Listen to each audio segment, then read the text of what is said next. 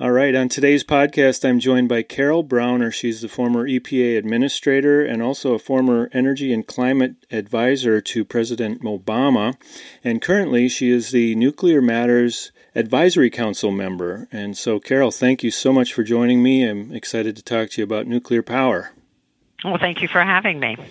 I first uh, came upon a health report that talks about the air quality and health impacts of potential nuclear energy generator closures in Pennsylvania and Ohio. It's a pretty interesting report. I'd like you to kind of touch on it and, and what the takeaways are from that report. Well, this report out of the University of Washington uh, looks at air quality and health impacts of potential closures, um, as you said, in both Pennsylvania and Ohio. And I, think stepping back for a moment, it's just important to, to remind folks that air pollution is a major burden to human health, and electricity generation is a major source of air pollution. Uh, the burning of fossil fuels uh, contributes uh, to air pollution, obviously contributes to uh, climate change.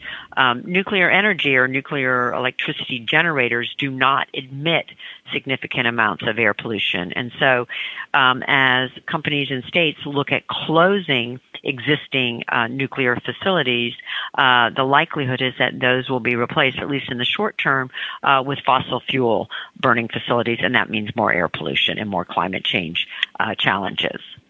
And the health risks and consequences from that are quite significant. I know in the report they talked about numbers of deaths that uh, are would be added or, or could potentially be added if those plants closed. Can you touch a little bit about the consequences and who it impacts? one of the things um, I did when I was at EPA back in the 90s is we set the first fine particle standard. Uh, these are little tiny particles of air pollution, 2.5 microns. You can't really see them, but they can become embedded in uh, lungs, and they're so tiny you can't cough them out, you can't spit them out, um, and they can contribute to premature uh, death, particularly in older uh, Americans. They can make asthma attacks worse uh, in our children.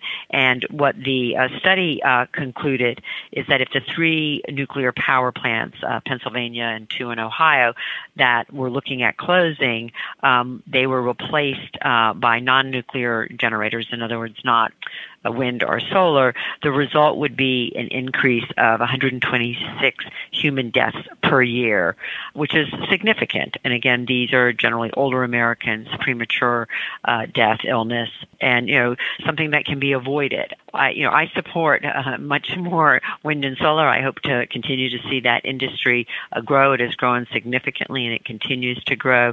I also believe that climate change crisis is real. That we need to act uh, responsibly. We need to act immediately, and taking a source of clean energy, of carbon free energy, uh, nuclear power offline and replacing it with fossil fuels simply doesn't make any sense. Uh, there are deaths associated with the fossil fuel burning. Uh, there's a climate crisis. And so what we need to do is maintain those facilities. They're approximately 20% of baseload in the country, and then, you know, as we continue to grow other sources, uh, see what makes sense. And now you haven't always been a, a staunch supporter of nuclear power. What what kind of led you down to this path and, and becoming an advisory council member for nuclear matters? Um, that's right. I was like, I think many uh, environmentalists. I sort of formed an opinion somewhere back in my 20s, you know, 40 years ago, of I'm opposed to nuclear power, and I, I never really reconsidered it.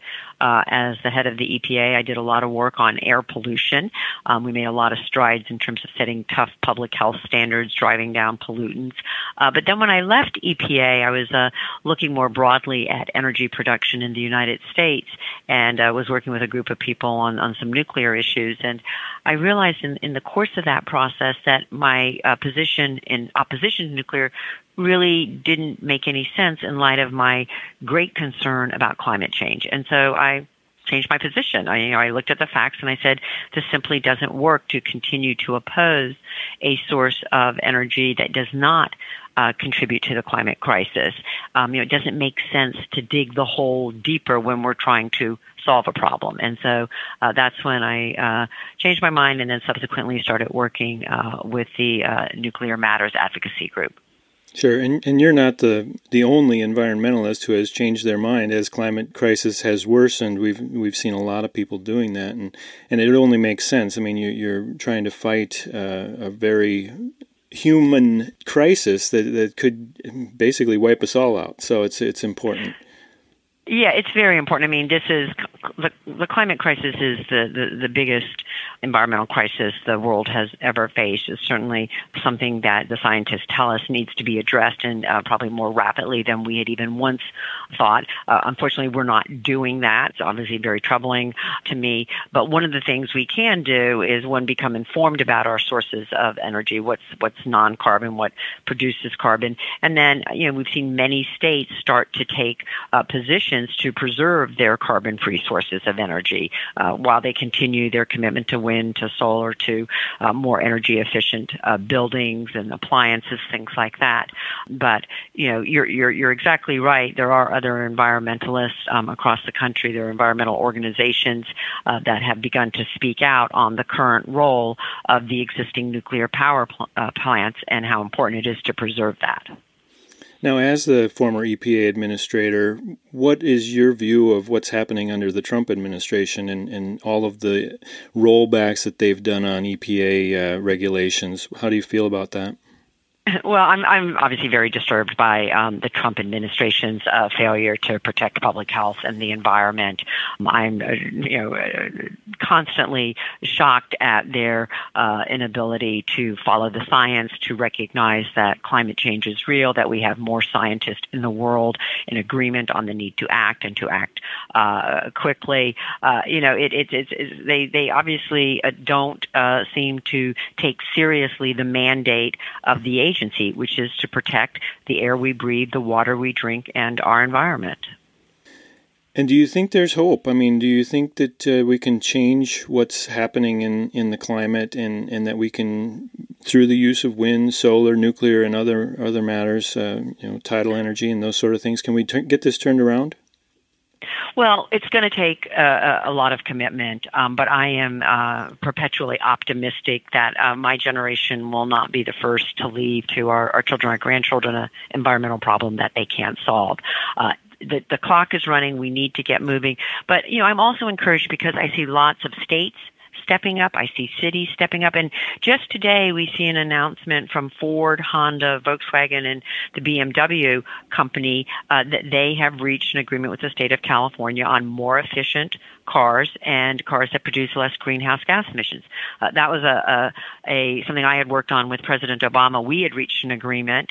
Uh, the Trump administration is rolling that agreement back, and now the car companies have gone to California uh, to to work with them to make cleaner, uh, more efficient cars. So I think there are reasons to be optimistic. Ultimately, you do need the government. Uh, the government really provides a backstop. Um, many companies are leaders, but not all are. So you need to make sure there's sort of a, a floor. Uh, you need to enforce standards. It's not fair to a company that's meeting an environmental standard if their competitor isn't. Um, and, and, and that's what we see at EPA right now. They're not providing that certainty to industry. They're not enforcing uh, the standards. Um, deeply, deeply disturbing. And what are your views on new nuclear power? I know we've got the plant Vogtle being built in Georgia in the U.S., and, and there are other plants being built around the world. What do you think the future of, of new plants is in in uh, in the world?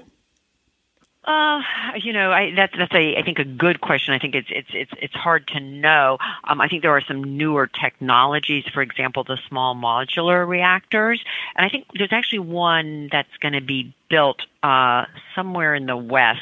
Um, I, I think it's now gotten its permits, um, and it's a very interesting technology. It's not as big as the existing facilities, and it's sort of, uh, for lack of a better, this is probably not the technical way to describe it, but it sort of snaps on. So depending on how much you need, you add more units uh, in. But it's the kind of thing that could uh, help, you know, perhaps uh, uh, some sort of big um, industrial insta- installation, maybe an army base you could use it to provide them with uh, clean a clean power source, um, and it can be part of a distributed energy uh, system potentially. So I think there's a lot of exciting things uh, going on.